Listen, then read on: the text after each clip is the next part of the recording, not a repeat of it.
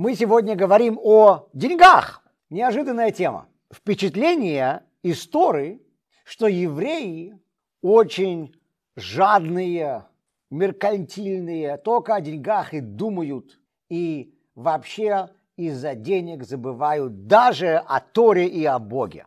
И мы сейчас с вами увидим, почему это было так. В главе Башалах говорится, что когда было решение Красного моря, евреи прошли по суше, а море потом затопило египетскую армию, и все колесницы, доспехи, все, что было у египетских военных и офицеров, потом выбросило морем на сушу.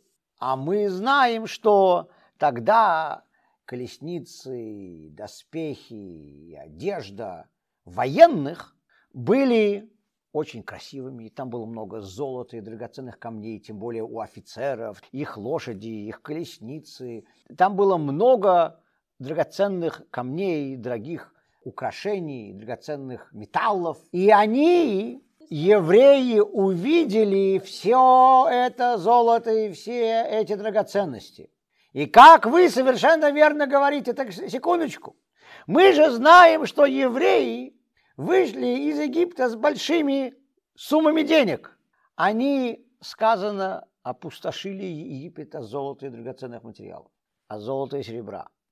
Они все взяли с собой. Когда евреи выходили из Египта, египтяне сами давали им все, потому что они говорили: вот вам, только уходите и убирайтесь отсюда. И евреям было сказано брать все у египтян. И евреи вышли богатыми людьми. Евреи вышли богатыми людьми. Они семь дней с этим богатством путешествуют по пустыне. Потом они доходят до Красного моря, оно рассекается. И после этого евреи полностью спасены от египтян. Но теперь евреи видят, что, эй, оказывается, мы не, еще не взяли все золото. У них еще было. Нужно все собирать. Как вы совершенно верно говорите, секундочку, им что, не хватало? Сколько у них было золота? Еще больше можно подумать, секундочку. Они идут по пустыне. Сколько золота и серебра и драгоценных камней требуется в пустыне? Что ты уже там будешь делать с этим золотом? Да, сказано, что по пустыне путешествовали торговцы, которые продавали какие-то предметы тем, кто был в пустыне, другим торговцам. То есть в В пустыне была какая-то экономика, это правда. Но все-таки что-то там уже у них купишь. Недвижимость, самое дорогое, ты не купишь. Даже одежду евреям не нужно было покупать, сказано, потому что евреи были на полном гособеспечении. Бог им все предоставлял. Еда не нужна, одежда не нужна.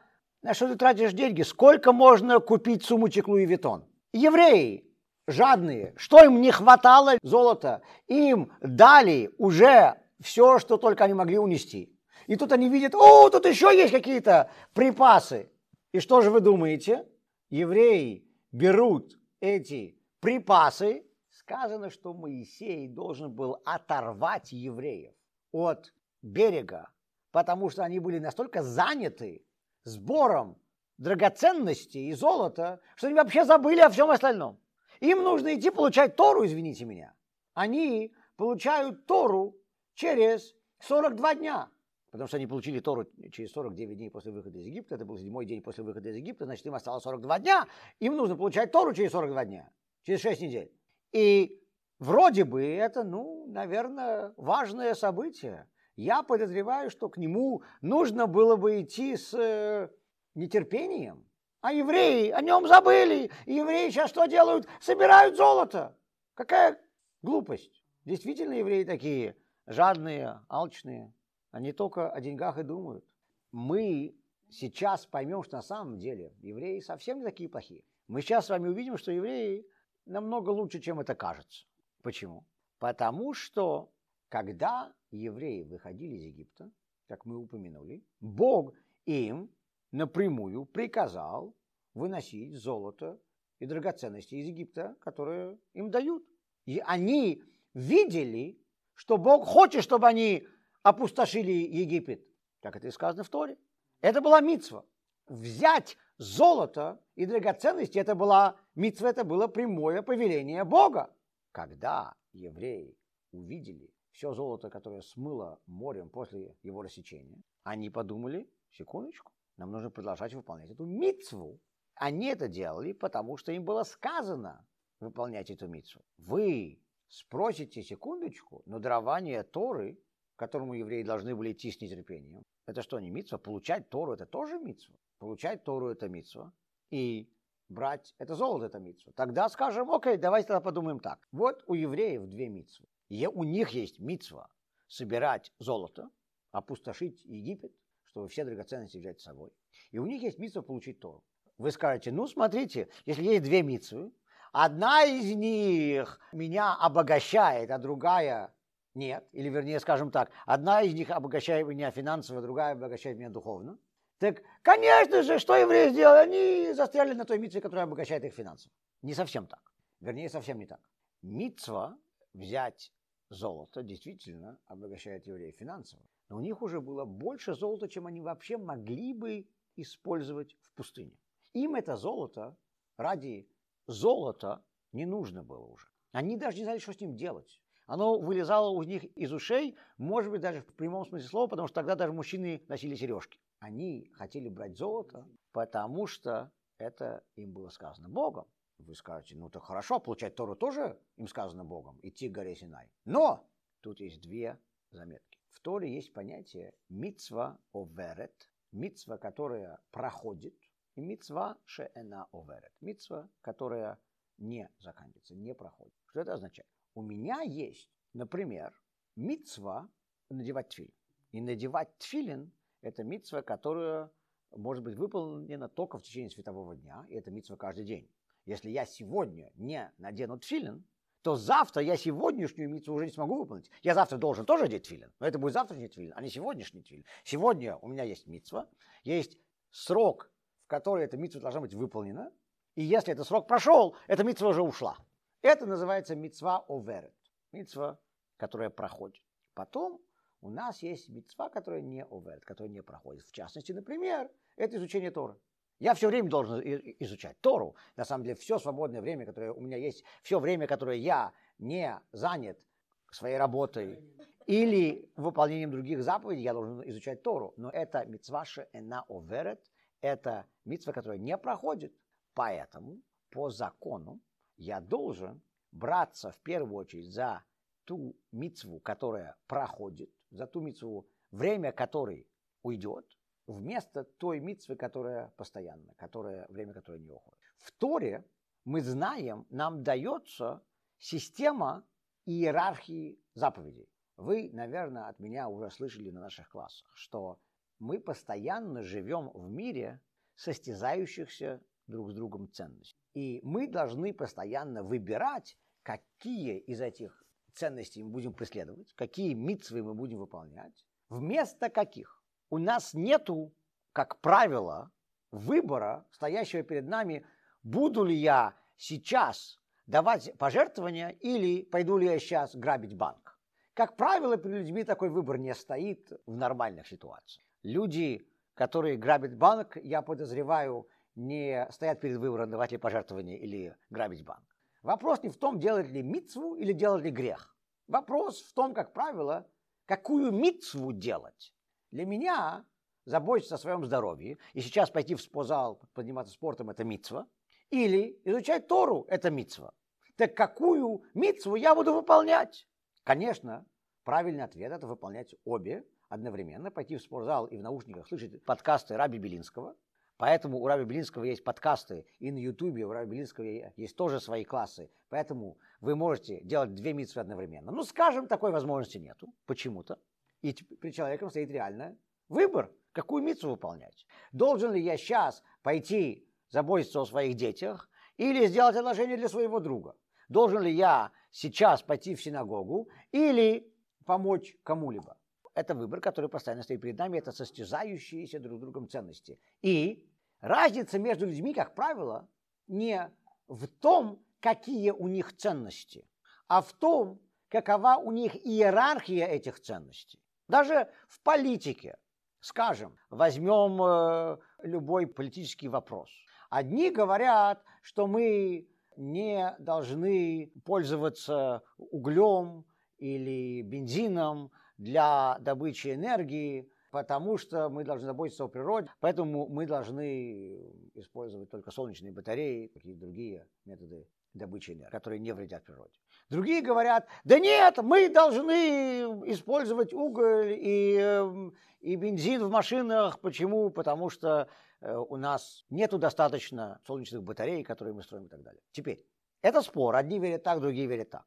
Но на самом деле оба человека верят в одно и то же.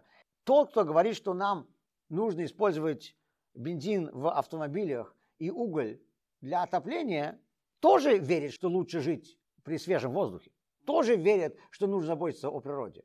Человек, который говорит, что нам нужно использовать только солнечные батареи, тоже наверняка понимает, что проще и дешевле, и, и быстрее добиться того количества энергии, которое нам, нам требуется через уголь или там другие сгораемые, горючие вещества. Они оба понимают обе стороны. Вопрос только в том, какой у кого приоритет. Для одного человека важнее практическая сторона, дешевле, быстрее, как, как сейчас мы можем добиться нашего результата. Для другого человека важнее то, чтобы у нас была хорошая природа. Вопрос в том, что важнее. И те, и те верят в одно и то же. Вопрос в том, что для кого важнее. Это, конечно, отдаленный пример. Можно еще привести кучу аргументов и в ту и в другую сторону. Я сейчас не говорю об этом. Я, я просто привожу пример о том, пример того, что в реалии, как правило, люди отличаются не своими ценностями, а приоритетом своих ценностей. И Тора предоставляет нам приоритет своих ценностей. И это очень сложная система. В частности, в Талмуде и, упс, и в других книгах описывается постоянно то, как мы должны смотреть на какую мицву, и детали каждой мицвы описываются, но также даются общие правила. И вот одно из этих общих правил – это то, что если есть мицва, которая уходит, мы должны за нее браться в первую очередь, вместо мицвы, которая не уходит.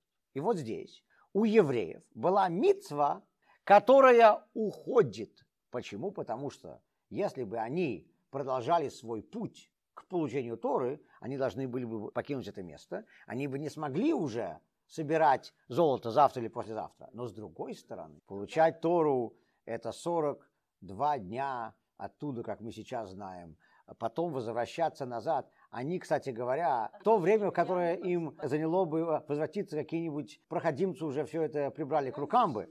Но, но самое основное, что евреи не получили тогда, на тот момент еще, заповедь идти к горе Синай, где вы получите Тору, и вам нужно прийти в такой-то срок. Им было сказано в целом, вы должны идти. Евреи еще не знали, куда они идут. Евреи не знали, в каком направлении даже они двигаются, потому что у них просто был огненный столб, который ими руководил. Он был их джи пи эс, и они вот так вот шли вперед. Поэтому у них не было конкретного указания сделать что-то в сжатые сроки. Это была общая директива.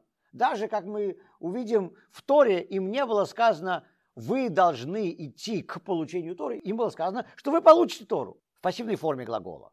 Евреи вроде бы даже не должны были ничего активно для этого делать, кроме того, чтобы следовать огненному столпу.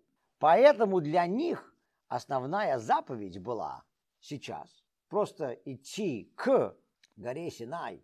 Но это не была заповедь, которая была для них связана с конкретными сроками.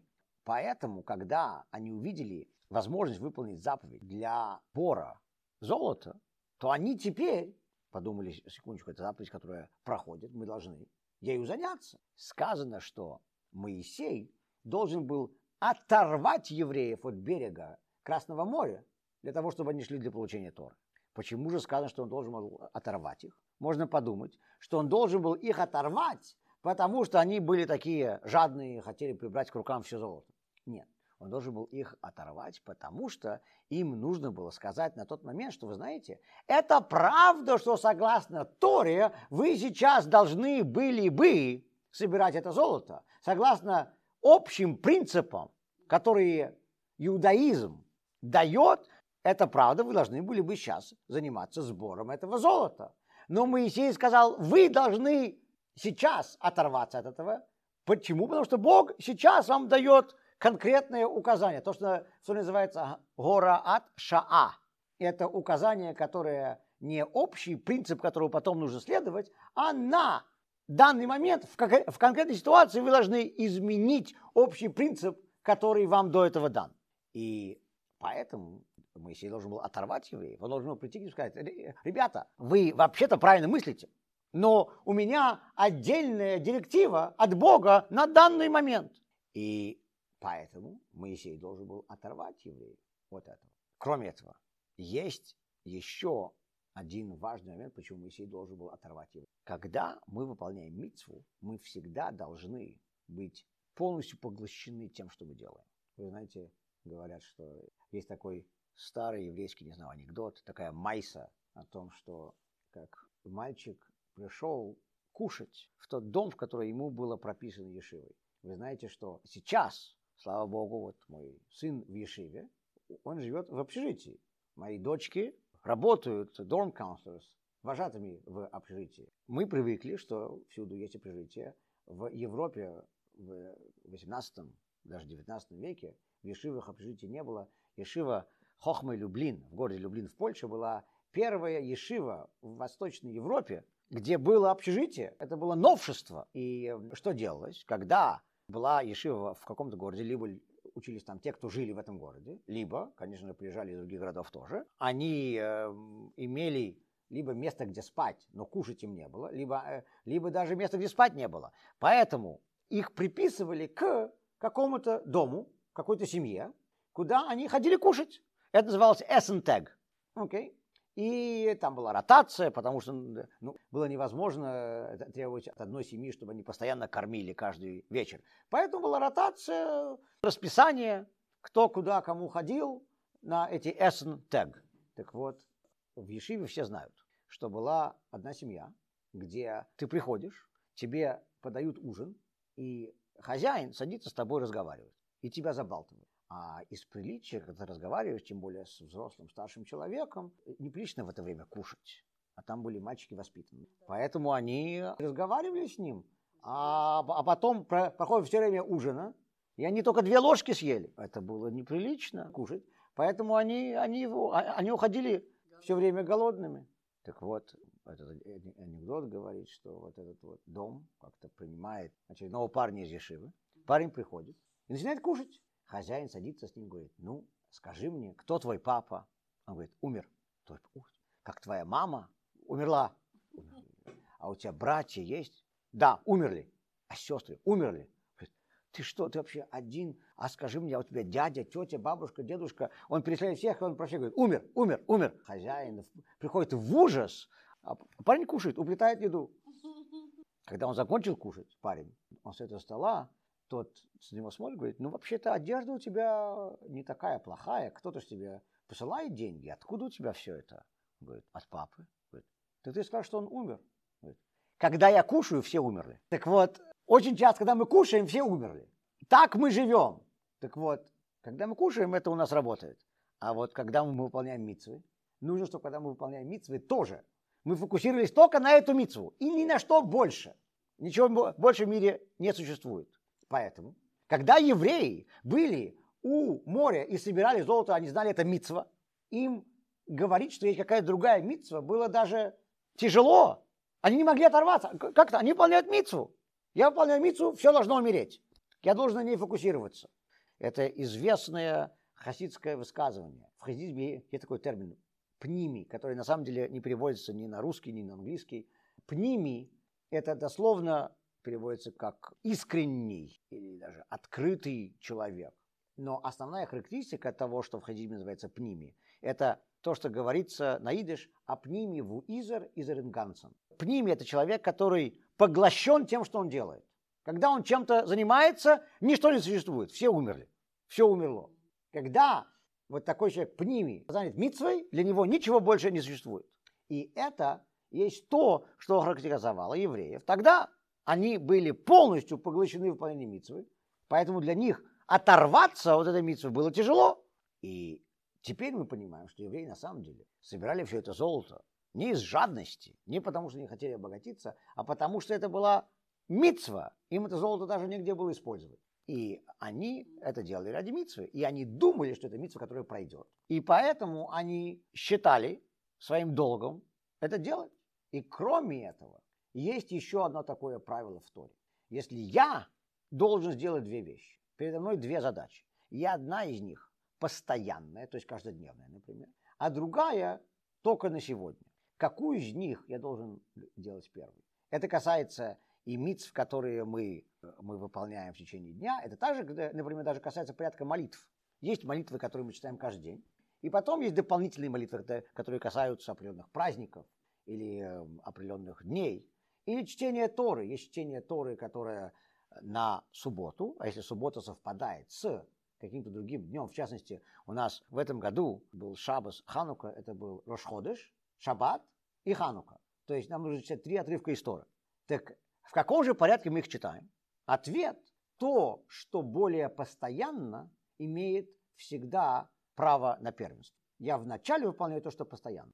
Есть равные мицвы, но одна из них каждодневно или более часто чем встречается, чем другая. Да, может быть, две мицвы, которые не проходят, но одна из них более часто встречающаяся, чем другая. Так вопрос, какую я делаю первую? Если мы посмотрим на то, как мы читаем наши молитвы, и то, как мы читали Тору в Хануку, в субботу, которая была Рош Ходеш и Хануку, мы вначале читали то, что читается в субботу, потом мы читали то, что в Рош Ходеш, а потом в Хануку. Почему? Потому что суббота встречается чаще, чем Рош Ходеш. Суббота каждую неделю, а Рош Ходеш только раз в месяц. А потом мы читали то, что читается в Хануку, потому что оно встречается раз в год. То, что более часто мы читаем первым, это касается Торы, это касается молитвы, это касается заповедей Торы. Евреи смотрели на то, что им нужно было делать в этот момент, когда они только что прошли через Красное море. И что они увидели? Им сказано, что им нужно опустошить Египет от золота. Они это видели как более общую заповедь. В чем заповедь? Почему Бог нам сказал опустошить Египет от золота? Не просто потому, что Бог хотел, чтобы евреи были богатые.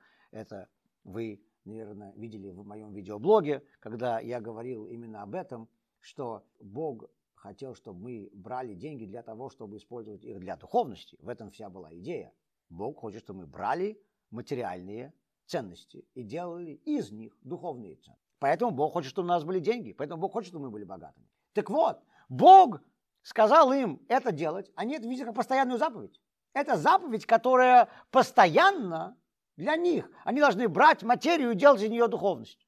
Поэтому они именно и занялись этим, сбором этого золота, потому что заповедь идти к получению Торы для них была более редко. Они не смотрели на нее как уходящая, проходящая возможность, улетучивающаяся возможность, потому что они не имели конкретного срока и конкретного места. Они не знали, куда им нужно прийти к определенному времени. Поэтому для них это не была заповедь, которая имела временные сроки, сжатые сроки, но это была заповедь, которая не постоянно.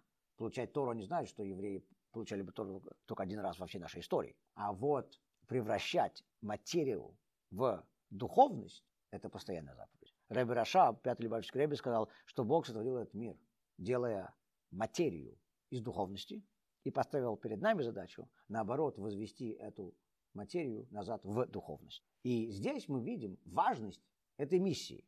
Бог поставил перед нами задачу брать материю и превращать ее в духовность. И это, как мы видим тогда, для евреев было даже важнее, чем получение Торы на горе Синай. Моисей им сказал, что им нужно идти к горе Синай, чтобы оставить это золото. И они, конечно, послушались. Но в концепции превращения материи в духовность даже более важно, чем получение Торы. Потому что это постоянная заповедь перед нами, и это постоянная заповедь, которая нам сопутствует всю нашу историю. Это для этого мы здесь и живем. Но, совершенно верно, это сложно. Почему это сложно? Потому что, знаете, Вовочка опаздывает в школу на два часа. Почему ты опоздал? Я переводил старушку через улицу. Говорит, ну ты на два часа опоздал. Тебе что это заняло? Два часа? Он говорит, да, она сопротивлялась. Так вот, мы пытаемся сделать из материи духовность, она сопротивляется. Поэтому нам это занимает два часа. Мы совершенно верно. Умненький нам мешает. Материя сопротивляется. Материя говорит: «Э, я здесь». Это интересная вещь, что ты высказал какую-то идею. Идея сама по себе не может находиться без ее носителя. Если есть какая-то идея, которую только один человек знал, человек умер, этой идеи больше нету. Представьте себе, что Менделеев не записал бы свою таблицу. Она ему приснилась. Он подумал, что хорошая вещь, никому не сказал, и все. Потом пришло его время, он умер. Никто бы не знал, таблицы Менделеева не было бы. Эйнштейн бы умер с своей теорией относительности. Никто бы ее не знал. Идея требует носителя. Идея не может быть сама по себе. А материя? Материя, она и есть сама по себе. Наоборот, ей никто не нужен. Камень лежит, я ему не нужен. Наоборот, я ему только мешать могу. Я могу его перенести с одного места на другое, тогда я ему буду мешать. Камень, камень скажет: оставь меня в покое. Камень будет сопротивляться. У него есть вес, объем. Камень не хочет, чтобы его переносили. Ему, наоборот, носитель не нужен. Идее нужен носитель. Камню, наоборот, носитель ему мешает. Почему? Потому что Бог поставил этот мир таким, создал этот мир таким, что материя существует сама по себе. А для духовности мы должны быть здесь. В этом и есть наша миссия. Брать эту материю и делать из нее что-то духовное. Это без нас не может быть сделано. Это само по себе никогда не будет. Камень будет лежать сам по себе. Со дня творения он там лежал и пролежит еще столько же, как минимум. Я ему не нужен. А вот для духовности я нужен. И это и есть то, что евреи тогда понимали. Евреи видели, что они должны брать материю и взять ее с собой. Потому что если она там останется, то она никогда не будет возведена в духовность.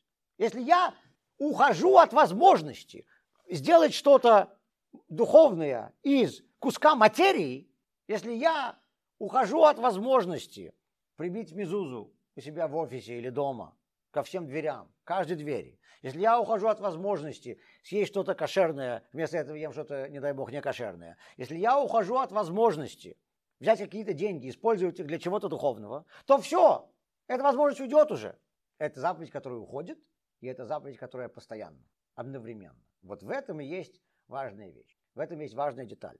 У нас заповеди, которые проходят, заповедь, возможность выполнения которых исчезает со временем, всегда должны быть первыми. И заповеди, которые постоянные, всегда должны быть первыми. И вот эта заповедь возведения материи в духовность, она с одной стороны заповедь, которая проходит, заповедь, возможность исполнения которой улетучивается со временем, но с другой стороны она постоянна. Потому что мы должны ее делать каждый день. Поэтому это столь важная заповедь, и поэтому евреи тогда на нее и фокусировались. Так что вот, если вы думали, что евреи жадные, это не так. Вернее, они, может быть, тоже жадные. Но в том, что описано в Торе, в главе Башалах, не говорится о их жадности. Это говорится о том, что они понимали ценность основной миссии, которая нам вообще дана. Пожалуйста.